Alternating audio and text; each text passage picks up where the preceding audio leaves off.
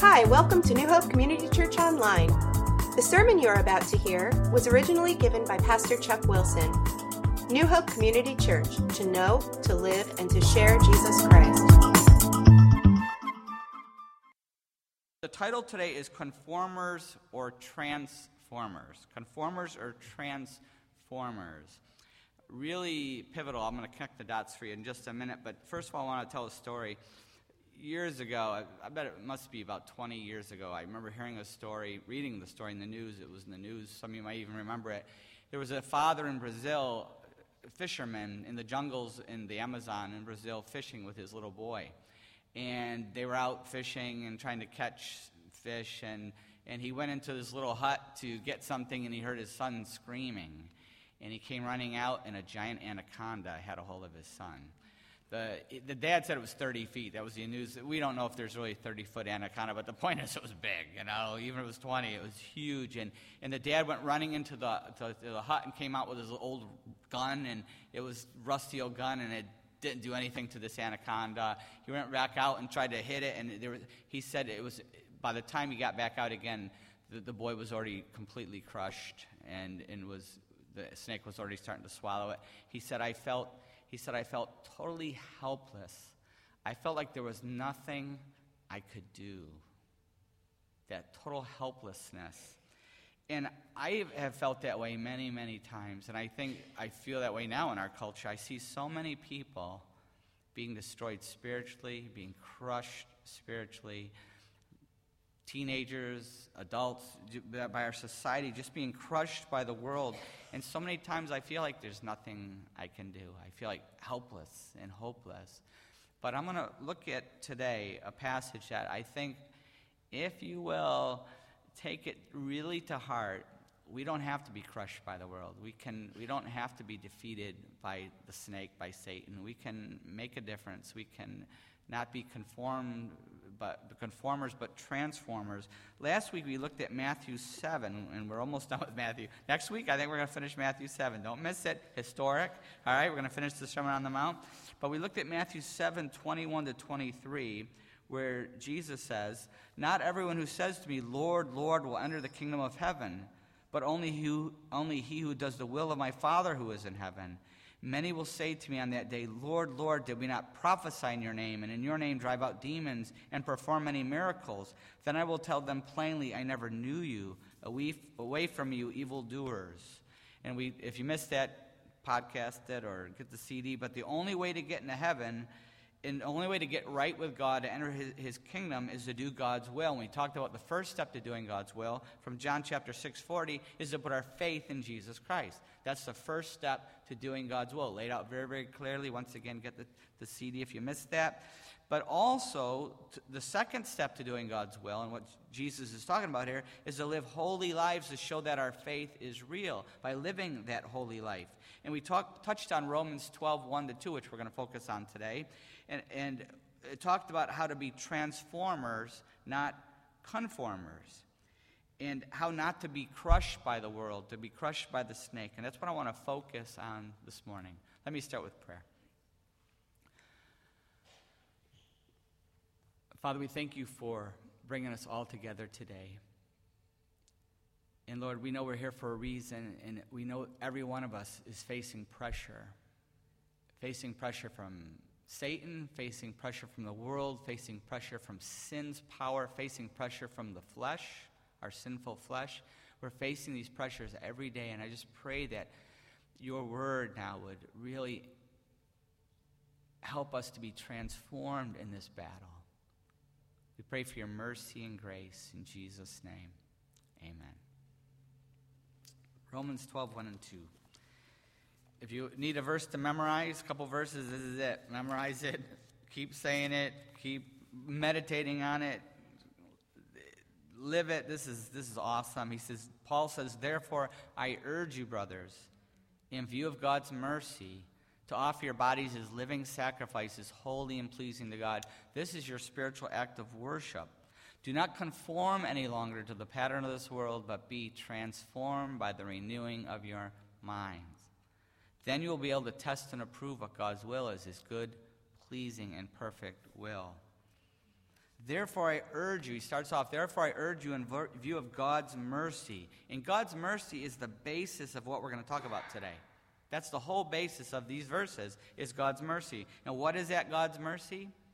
Therefore, it starts off, therefore, you look back to what came before that. In Romans, all the way up to here, uh, the first eleven chapters is all about what Paul's been talking about, is God's mercy. And, and that's what this is, the foundation is on. And he starts off in Romans three twenty-three. I'm just going to give you a, a couple of highlights. In Romans three twenty-three, he says, for all have sinned and fall short of God's glory. We've all sinned. We've all rebelled against God. We've broken his holy law. And God, we fall short of his glory. And he can't allow any sin into his presence. He's a holy, just God. Loves us tremendously. We're going to see that. But he's a holy, just God. He can't allow sin. He can't allow any injustice. He can't allow it in his presence. And I know a lot of people, and Chuck and I t- talk about this all the time on the street, out witnessing on the street, people don't think they're sinners anymore. People say, I don't do any, I don't, I don't think I sin. Maybe sometimes. And I like to use this illustration when I talk to people. I use the, the traffic ticket illustration. I say, well, do you think you've done, when they say they don't, they haven't done enough to upset God, I say, well, do you think you do something wrong once a day? Well, yeah, I guess once a day. Okay, well, what if you do something, what's, forget about sin and God. Let's say you are driving your car and you get a traffic ticket today. Okay? Then tomorrow you get another one. Then the next day you get another one. At the end of a year, if you go before the judge with three hundred sixty-five traffic tickets, what's going to happen? Some of you know. Right? What happens? Yeah. You know, drive. You know, you lose your license. You go to jail, you know. It's very serious. But and, and that's just for one a day. And God, it's no different with God, you know. We think, what's what's this one sin or what's this couple sins? It, it adds up. You add that up over a lifetime, you see you see it's a whole different matter, right? So it's very serious. For all have sinned and fall short of God's glory. But The, the great news, Romans five eight, we've talked about this many times. But God demonstrates his own love for us in this. While we were still sinners, Christ died for us. Jesus paid the price for those tickets. But it's much more serious what he paid for, far, far more serious. He, he, our sin is so serious that it had to be paid for with his life. With his blood. He had to die in our place, because not just paying a ticket, but we all deserve execution. We all deserve eternal damnation. We all deserve hell for eternity. That's what we deserve because of our sin. In God's, while we were still God's enemies, Jesus died for us. Think of the, the, wor- the worst person you can think of. That's who Jesus died for. That's us. but but think of the, the Boston bomber, the one who's still alive. Can you imagine dying for that person? Saying, let them go free. Let them go back out into society. I will take that person's punishment. Can you imagine doing that? But that's exactly what Jesus did for us. That's what God did. He gave his own son to take the worst imaginable. That's what he did. Romans six twenty-three says, for the wages of sin is death, but the gift of God is eternal life in Christ Jesus our Lord. We know the payment for our sin is death, physical and spiritual death. But we also know that God has made a way. He says, but the gift of God is eternal life in Christ Jesus our Lord. That gift, life, that eternal life, which starts the moment you put your faith in Christ and goes on through eternity, that is a gift.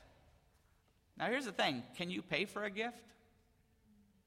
Christmas morning, you get a gift from somebody. What do you do? Do you say, oh, here, let me write you a check? Or I'll start, Mom and Dad, I'll pay you a dollar a week to pay for this for the rest of the year. Do you say that? No, you don't even think that way, right? It's a gift. You take it. But a lot of people don't understand that with eternal life. We we think we can, many people think they can earn their way into heaven by being good enough, by following religious rules. But you can't, because the Bible makes it clear it's a gift. What can you do with a gift? Receive it. That's all you can do. If you even pay one penny, it's no longer a gift. If you just try to earn it with one good work, earn heaven with one good work, you've just disqualified faith. You've just disqualified the gift. God is offering us a, a gift. How do we get this gift? Romans ten, eight, nine, and ten. At the end of verse eight, it says, the word of faith. The word, uh, the word of faith we are proclaiming, that if you confess with your mouth Jesus is Lord and believe in your heart that God has raised, raised him from the dead, you will be saved. For it is with your heart that you believe and are justified, and it is with your mouth that you confess and are saved. That's how we receive that gift. We receive it, first of all, by confessing Jesus as Lord. When we make Jesus Lord, remember Matthew seven, we talked about doing God's will, and we connected it to Luke six forty-six. Why do you call me Lord, Lord, and do not do what I do? When you make Jesus Lord, you, there's a, there's a, a, a it involves repentance. That involves obedience. That involves submitting to him as Lord. And the first step to making him Lord is to say, God, please forgive me for my sin, and I'm going to obey you now by grace. But the second part here, not just making him Lord, but it says the faith part. Believes in our, their heart that God has raised him from the dead. Well, what do you mean raised him from the dead? Because he died for us. He's saying we believe in his death and his resurrection. The resurrection proved that he was God's son, but he had to die for us. That's what we're really putting our faith in, it is what he did for us. And when we, in our heart, we believe in Jesus. We say, I be, I, I'm confessing you as my Lord, and I believe that Jesus died for my sin, and I ask for forgiveness for that. When we take that step, it says we're justified. Justified, just as if I never sinned. Have you ever put your faith in Jesus Christ? Have you ever received that gift? Have you ever acted on God's mercy? I hope you don't walk out of here today without doing that if you haven't. Now, if we have taken that step, it's on this basis that Paul urges us. He urges us. And whenever you see the word urge in Scripture, especially in the New Testament, with Paul using it off different places, whenever you see that, that's means, an urge means an earnest appeal with authority. Got that? Earnest appeal with authority. This is like red lights flashing. I was out walking, praying this morning, and, and uh, the, the fire trucks were out, and the red lights were flashing. It got my attention. I was like, where's it going? If I had a car, I would have followed them, you know? And, uh, you know, and uh, it, the lights were flashing, and the sirens are going off, and that's what this is a picture of. It's, it's it, pay attention. This is really important, but it's also with authority. And it, I'll try to put it in human terms. If I, if I want um, my dad, I'll use my dad. My dad would want something done, and sometimes one of my brothers or sisters, my sister would come up and say, Dad says he wants you to clean your room. I'll just use that as an example. Didn't faze me. I didn't clean my room. That was an appeal, right? Then sometimes my mom would come along and say, your father said clean your room. When I was younger at work, but when I got to be a teenager, you know how boys are, you know, they just kind of think they don't have to listen to their mom quite the same anymore. So there was still the urge, but But then my dad would come by. My dad, who was a farmer, who there was certain tools of discipline, milking hoses and different things like that. And uh, uh, milking hoses were these rubber hoses that you connect, the, the milk went through. My dad would come by and say, you better clean your room or there'll be a milking hose. Guess what we did? Clean the room, right? Because that was an earnest appeal with authority. And this is what Paul's saying. When you see the word urge, think of, you know, Paul with a milking hose, you know, and, and uh, they hurt, believe me. And so this is, this is he's really trying to get our attention. This is really critical to our spiritual life. It's on this basis, what does he urge us to do in light of what Jesus has done for us? Now get this. He says, I urge you, in view of God's mercy, to offer your bodies as living sacrifices, holy and pleasing to God. To offer, which means to present or to give our bodies. When, when you talk about bodies, he's talking about our total self, all of our life. He was, put this verse together, and I heard somebody one time, a good friend of mine said, he said, God wants our B M W. Oh, you can have my B M W. I don't have one. If I did, I could have it. Sure, God, yeah. No, body, mind, and will. God wants our body, mind, and will. The total self. That's what he's talking about here. God wants our, our total self. And he, but he says he wants it as a living sacrifice. Now, in the Old Testament, how did they sacrifice? They took the lamb, they killed it, and they sacrificed it on an altar. And that blood was a picture of forgiveness. But Jesus comes along, and he is sacrificed. He's the ultimate lamb. He dies on the cross. He gives his blood. In, Rome, in Hebrews ten, it's once for all. It's a one-time thing. It's done. It's, it's, it, Jesus said, it is finished. It was a one-time completion. He was the ultimate lamb. And when, when he died, we don't have to die anymore. We don't have to be sacrificed anymore. We, Jesus already did. We just have to put our faith in him. Now, Jesus did that so that we could not die for him, but that so we could live for him. So we could live for him, so we could live a holy life, so that we could be a holy and live a life that's holy and pleasing to God, a sacrifice of living a life that's holy and pleasing to him. The only problem with being a living sacrifice is we can jump off the altar, right? That's the only problem with that. And he says this is your spiritual act of worship. Worship's awesome. We have a great worship here. I mean, we just love to worship God, and we worship, and we clap. We're not clapping for the worship team. We're clapping for God, but we, I, I appreciate our worship team. They're awesome. It's awesome just to be able to come here and worship. But you know what? The ultimate form of worship is not what we do here on Sunday. The ultimate form of worship in God's sight is living a holy, pleasing life. That's what real worship is. In fact, worshiping here on Sunday morning without the other one, guess what God says about it? It's worthless. It's worthless. In fact, in, in, in Amos five, in Amos five, twenty-three to twenty-four, and there's a lot of verses like this, but he says this. The prophet says, "Away with the noise of your songs. I will not listen to the music of your harps, but let just, I should say guitars there, right? But let justice roll on like a river, righteousness like a never-failing stream." That's pretty convicting, isn't it? He wants both, the righteousness in the heart and in our life, and then the words of worship together. That's beautiful music to God. How do we... How, How do we live this holy, pleasing life? How do we how do we offer our lives as living sacrifice? It's such a tough thing in this culture, isn't it? It gets harder all the time. It gets harder every day. We're constantly bombarded. We're in this constant battle. It's like pollution. It's like it's like going to China, you know, and, and walking through Beijing and, and trying to breathe. You can't breathe without getting the pollution, right? And it used to be like that here in the U S A lot of you, some of you remember that. But that's what it's like trying to live a spiritual life now, right? It's constant pollution. You just, you can't live in this culture without getting bombarded constantly and tempted. Very, very tempting, right? The key is here, because Paul wrote this to the Romans, who lived in a culture far worse than ours. See, we're coming down from a Christian high. You know, we were Christian for so long, and now we're coming down from that. We still have some Christianity. Rome at this time had nothing. They were total pagan perversion where we're headed, you know. That's where, this is what he writes to them. He says, "Do not conform any longer to the pattern of this world, but be transformed by the renewing of your mind."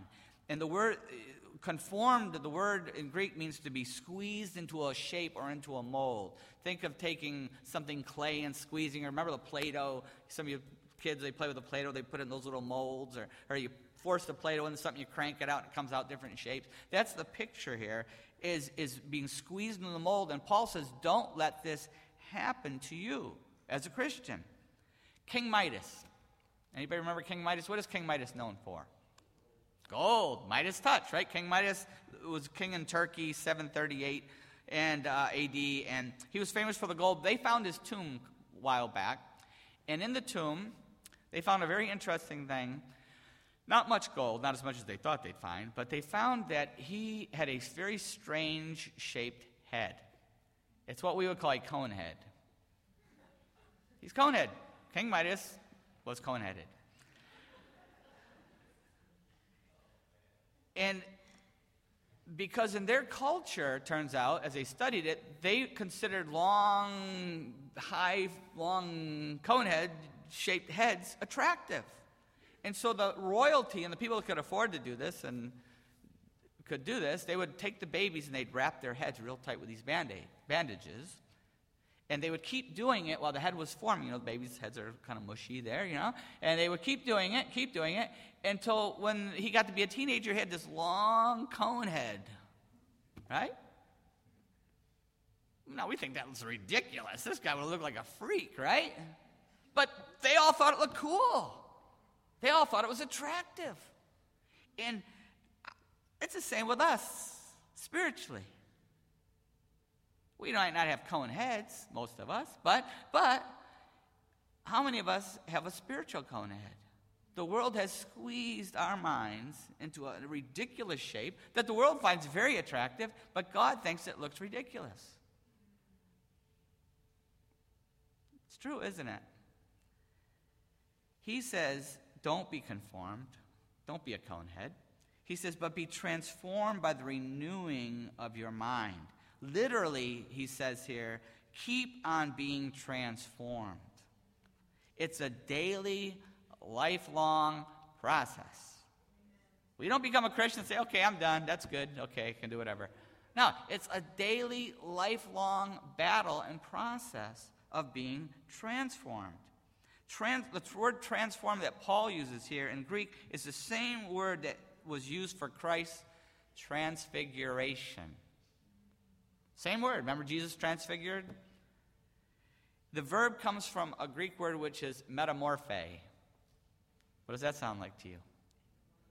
Metamorphosis. That's where we get the word metamorphosis from. It's the same thing. It means a total change from the inside out. We think of butterflies, right? And that's that's what the picture is, a metamorphosis, the butterfly. We are going, we are turning from these worms into something, spiritual worms, really. That's what we are, starting out, to something that God has, has, has done something beautiful in our life, something beautiful inside out. But the key to this transforming is the what? The renewing of our minds. The renewing of our minds. That's, that's, that's it. It's all the mind. That's the whole key here, is that time in the Word, that time in prayer, that time in worship, that time in uh, with fellowship. It's so important that we have fellowship.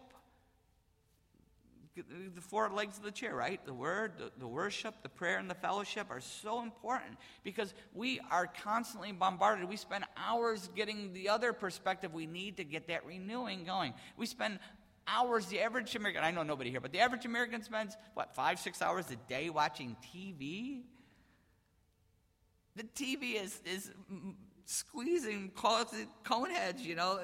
It, it, it's crazy how much T V we watch.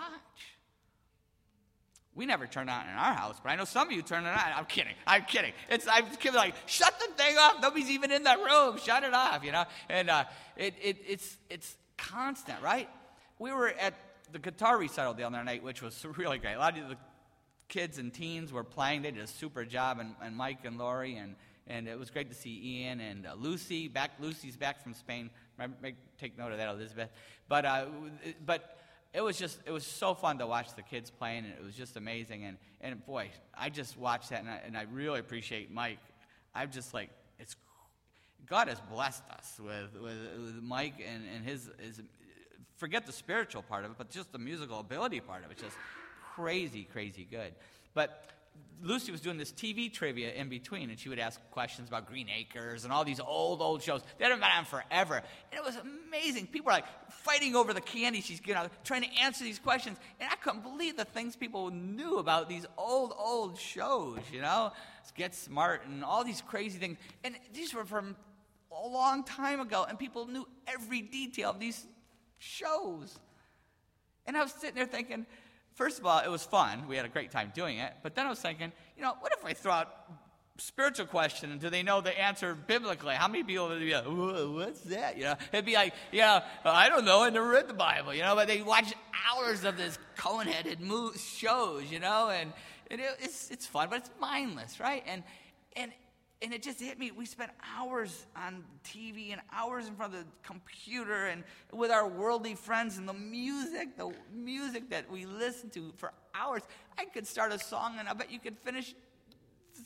It's crazy the how many songs we know, worldly songs with garbage lyrics, right? But we have to, it's vital that we, we balance that and we and we renew our minds and we let the word and prayer and worship and fellowship tr- transform our minds. It's very, very important. And also guarding our minds is very, very important too, right? Romans eight five. It says, I just need the first word. Those who live according to the sinful nature have their minds set on what that nature have their minds set on what that nature desires, but those who live in accordance with the Spirit have their minds set on what the Spirit desires. Very important. Do you understand something here? If you set your mind on the sinful nature and what that desires, what's going to happen? You're going to act out on that. But if we set our minds on what the Spirit desires, that's the way we're going to live. It's really basic. It's like changing the channel on the T V. If you set on something positive, you're going to think positive thoughts. If you set on something not positive, you're going to think sinful thoughts. And the, the mind is the key. What we set our mind on and guarding our mind is so important. Don't let the garbage in. Change the channel. Change the friends. Change whatever you got to change. It's very, very important what we set our minds. And then we have to battle for our minds. Because even when we do this, it's still a battle, isn't it? It's still a battle.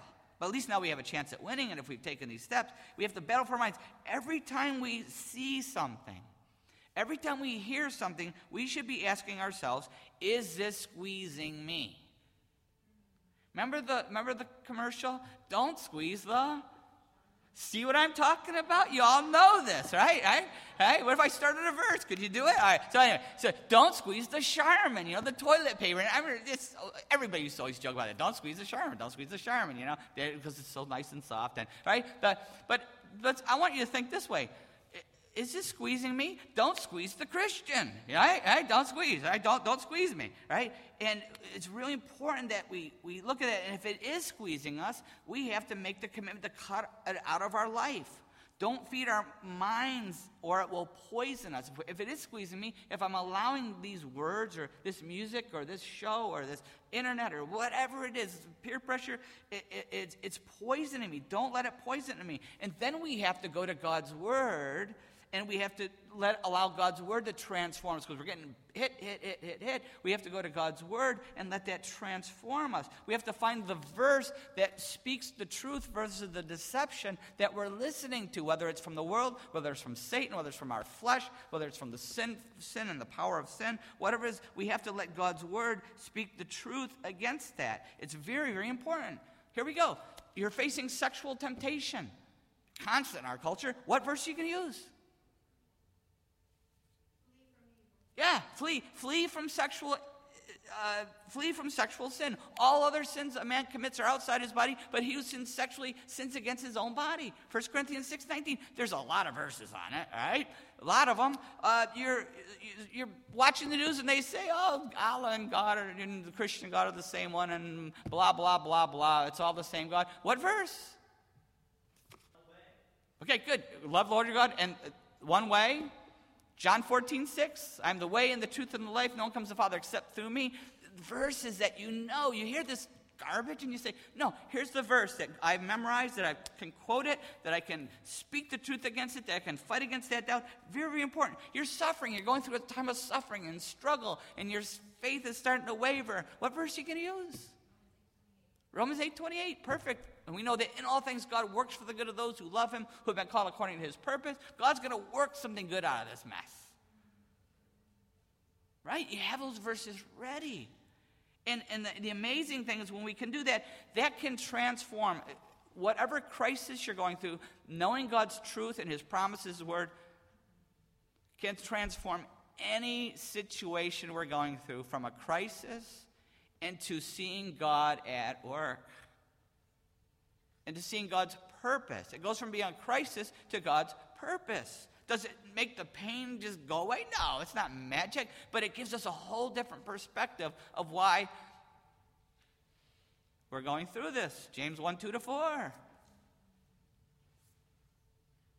which I haven't meant to walk on. Consider it pure joy. Remember the pure joy, the P J. What's your P J? Consider it pure joy, my brothers, whenever you face trials of many kinds. Because you know the testing of our faith develops perseverance. Perseverance must finish its work so that you may be mature and complete, not lacking anything. It's my P J. Remember the P J sermon, right? Who's your pure joy? Who's your, what is your pure joy? I got a lot of them. Ah, a lot of P Js. Uh, But it can transform any situation, any crisis, and see God's purpose. I was talking to someone about that this week, and they said, yeah, well, it's, basically they said it's a it's a crutch. People just believe in God so they can feel good about, they can always feel good about every situation and have hope in every situation. I said, yes! That is the point. That's the whole point of a relationship with God. There is a purpose. Are you happy? I said to the person, are you happy? They're not. It, and the result of this, if we do this, the result of this, Romans twelve, to the second half says, then you will be able to test and approve God's will, his good, pleasing, and perfect will. We'll be able to test and approve what God's will is. If we daily offer our bodies as living sacrifices, and if we're daily transformed by the renewing of our mind, we'll not only know God's will, he's saying here, we'll be living God's will.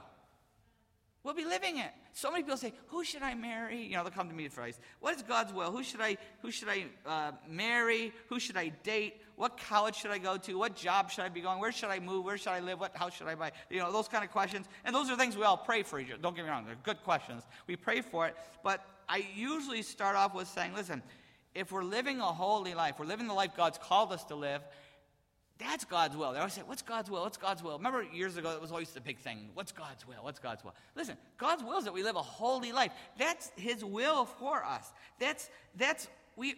If we're living a holy life, we're already in God's will. If, if we're if we're living a holy life, we're already accomplishing ninety-eight percent of what God wants to accomplish in our life anyway.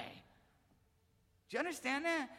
If we're living holy and pleasing life, you're ninety-eight percent of the way to God's will. Where we live and where we work and who we marry, that's just icing on the cake. That's trivia, right? We're, the, the rest is a distant second in importance. Do you think you're going to be graded in heaven by what college you went to and how you did in college? No, you're going to be graded on the holy life, the pure life, right? The living, pleasing life. That's, that's God's will for us. The rest is far dis- distant. And if we are living a holy life, the rest of our life is going to work out. If we're living the life God's called us to live, he's going to make the path clear. It's going to be clear. The, but we focus on what the will part and, and what, you know, where we're going to live, all that stuff. We focus on that instead of focusing on the transformation part. That's the whole focus. What is God trying to transform in me? That's his will. Are you a conformer or a transformer? As we get ready to go to prayer here, is there an area of our life where we're being squeezed? Maybe you're halfway down the snake's throat right now. We're being squeezed, we're being crushed, we're being swallowed. Are we willing to make Jesus Christ Lord over every area of our life? To commit to his word and to be transformed? Maybe it's going to take discipleship. Maybe it's going to take mentoring. Maybe it's going to be take, going through a good book like Victory Over Darkness or Search for Significance or The Purpose Driven Life. Someone mentioned that earlier. Those great books on being transformed. I remember when the Transformer toys first came out. It was... I remember being shocked because I think it was Ryan. Ryan and Ryan was playing with one of these Transformers. And he had a little truck. He's playing with a little truck. And a little bit later I came by and he's playing with a big robot superhero. I'm like, I come by a little later and he's playing with a little car. And a little later he's got another superhero. I'm like, I didn't see him move. You know, he just kept having, you know, just kept having a, a superhero. I'm like, where are you getting these toys? You know, he's sitting in the middle of the floor. He goes, it's the same toy. And he showed me it's a Transformer. It turns into from this little nothing into something super. And that's what God wants to do with us. He wants to take this ordinary object, ordinary person, and make him into something amazing. Not in the world's eyes, he's not looking to make cone heads. He wants to make something amazing spiritually. He wants us to be like Jesus, who's really a superhero. Not in the world's eyes. The world didn't like Jesus. They killed him. They thought he was a loser, a failure. Jesus, but we know what he really was and what he is and what he became. And that's what God wants to do with us. He wants to transform us.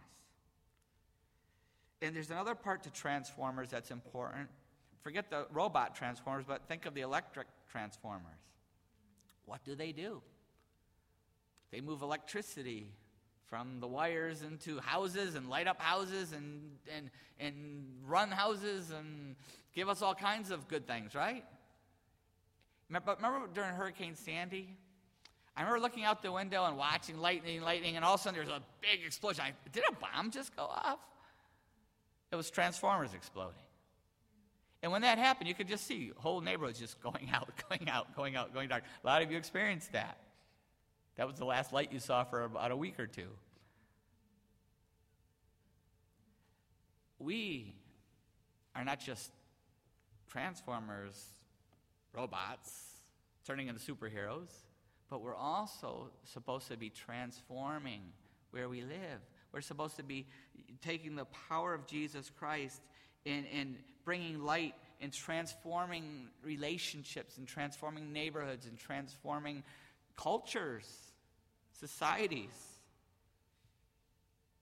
Are we bringing that transforming power to where God has us?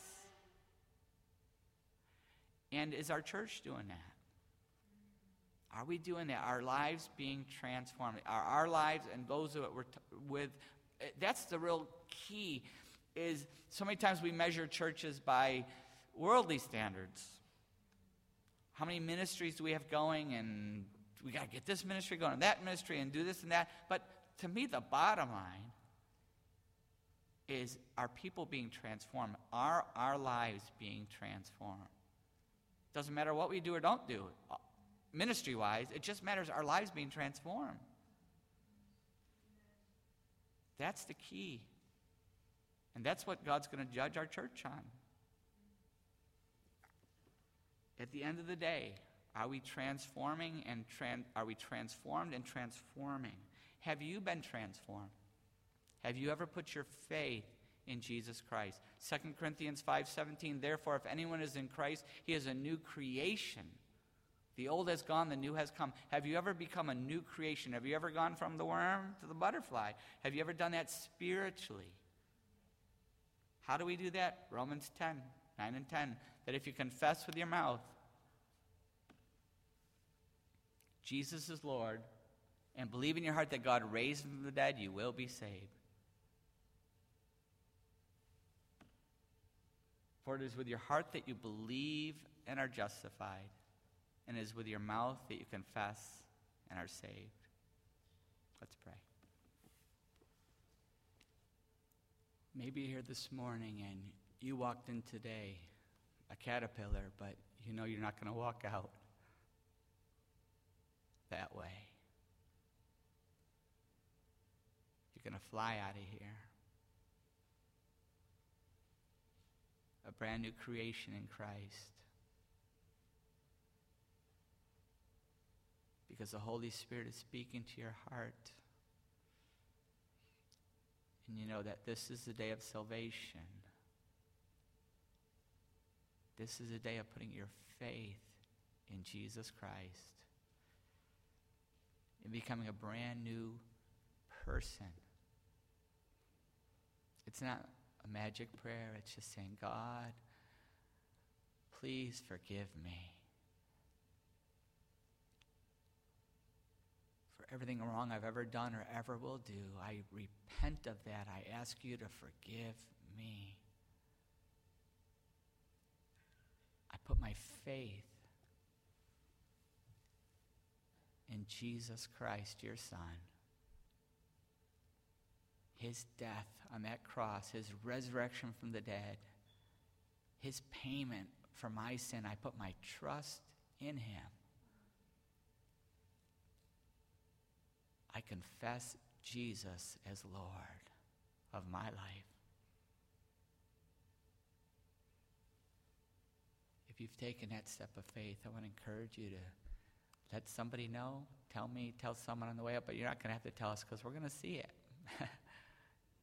When the Holy Spirit comes inside of us, there's no hiding it. I want to encourage you to let someone know so we can be excited for you and help you in your new faith. For those of us who already put our faith in Christ, how is the Holy Spirit speaking to us? Maybe there's an area of our life that Jesus wants to transform. Maybe it's our marriage. Maybe it's our family. Maybe it's a temptation area. Maybe it's what we watch and listen to, or our friends, or